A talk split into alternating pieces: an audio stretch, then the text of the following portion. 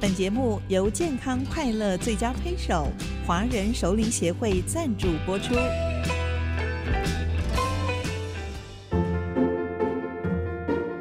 顾爸妈吃百里，顾爸母吃百里。大家好，我是新竹台大分院詹鼎正副院长。詹副院长，有些长辈有习惯性卡痰、清喉咙、咳嗽的状况，甚至严重的时候还会觉得喘不过气、呼吸困难，那这些症状有可能是哪些原因造成的呢？欸、这里面的东西其实有点小复杂啦、哦、如果是卡痰啊、清喉咙啊等等，其实最常见的原因有几个，像是说鼻涕倒流、哦、大家可能会觉得说因为有鼻涕、哦、就黏在这个喉咙上，然后就卡卡的，那这个是蛮常见的。第二个也很常见的叫做胃食道逆流，因为就是有一些这个胃酸啊然后往上跑、哦、就有一点不舒服。那第三个呢，比较常见的是气喘、哦、或者所谓的慢性的肺病等等，但是比较麻烦的应该是所谓的慢性的肺病啊。那到了慢性的肺病的人才会比较有后面的症状，叫做比较喘啊或什么的问题。如果只是单纯的这个胃食道逆流或者是过敏性鼻炎的人，其实是、呃、不太会有喘的发生的。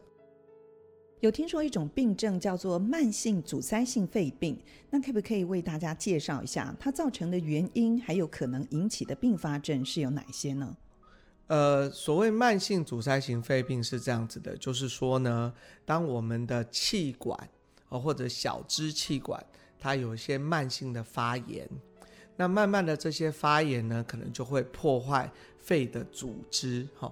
那破坏完之后呢，我们的这个肺、哦、肺泡跟肺泡之间呢就会打开、哦、它就会粘起来，然后所以这个肺呢就有点像充气了，充得像海绵充气，可是它的弹性就不太够，然后反而呢这个呼吸呢呃，这个能力就变差、哦、就很像呃气就塞住了呼不出来的感觉、哦、所以它叫做阻塞型的肺病。好，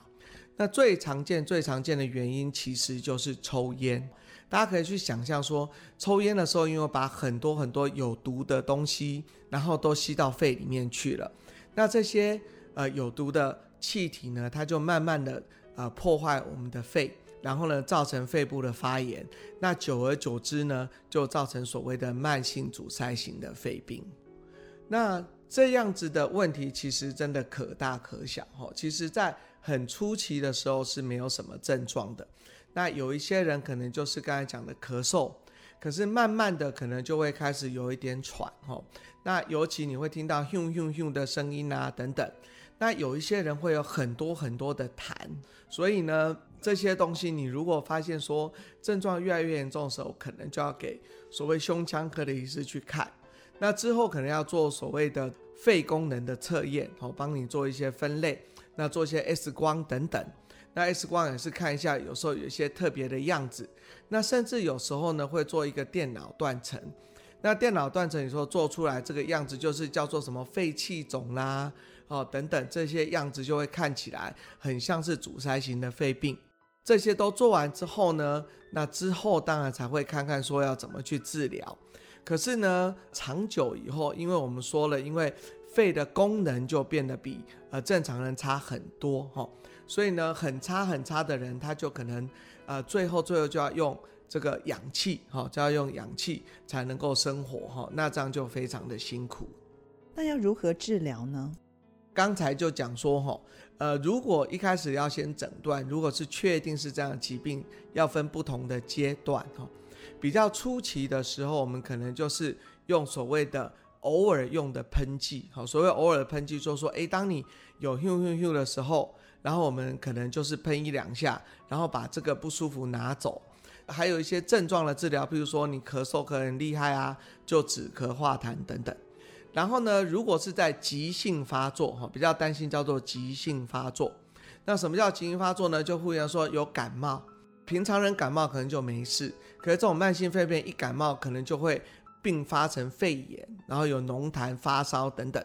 那这时候可能就要用抗生素治疗，然后因为 H U M 的很厉害，可能就需要用这个类固醇来治疗吼。那甚至很严重完全喘不过气来的人，可能要送到加护病房啦，然后甚至要所谓的插管治疗等等，那就是要看他的临床症状的严重度。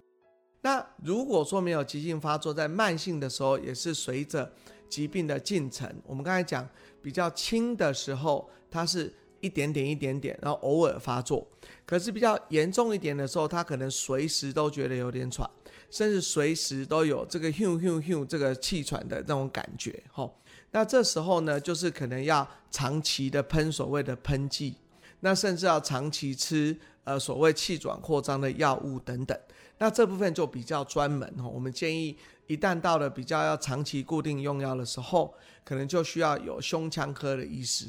那尤其、哦、过去的五年十年内、哦、他们的这个喷剂、哦、进步的非常非常快，所以一般科的医师可能已经、呃、不太知道说怎么样去用这么复杂的一个喷剂了，所以会建议如果已经是长期而且比较严重的，应该是要给胸腔科的医师去看。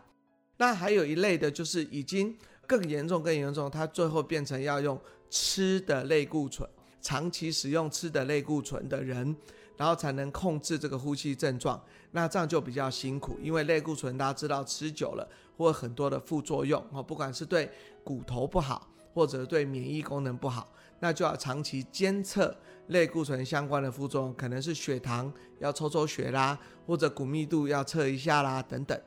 那这部分也要给相关的医师一起做追踪。那后面也有讲到说，如果说因为到某种程度的时候，它的这个缺氧量会比较严重，所以呢它可能就需要倒着氧气、哦、那氧气一开始使用的时候也是偶尔偶尔用，可是到很后面很后面的时候，可能就需要每天都要有氧气二十四小时才能生活、哦、那这时候怎么办呢，就是、呃、常常就家里要备一台氧气机，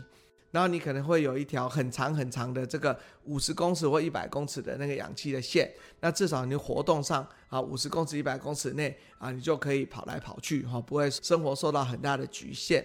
那如果说要出去的时候，那可能要换那一种就一两小时的氧气机可以让你带着走、哦、那这个就是比较辛苦的部分。那当然到了很后面的时候，就可以考虑要不要换肺、哦、这个就跟、呃、心脏功能很不好要换心、哦、这是一个同样的概念、哦、那当然、呃、这个要换，这个就是可遇而不可求啦、哦、那这个当然我们希望说、呃、这个不要发展到这么、呃、辛苦的一个地步这样子。华人熟龄协会期许熟龄朋友们优雅自信地超越岁月，幸福健康快乐的生活。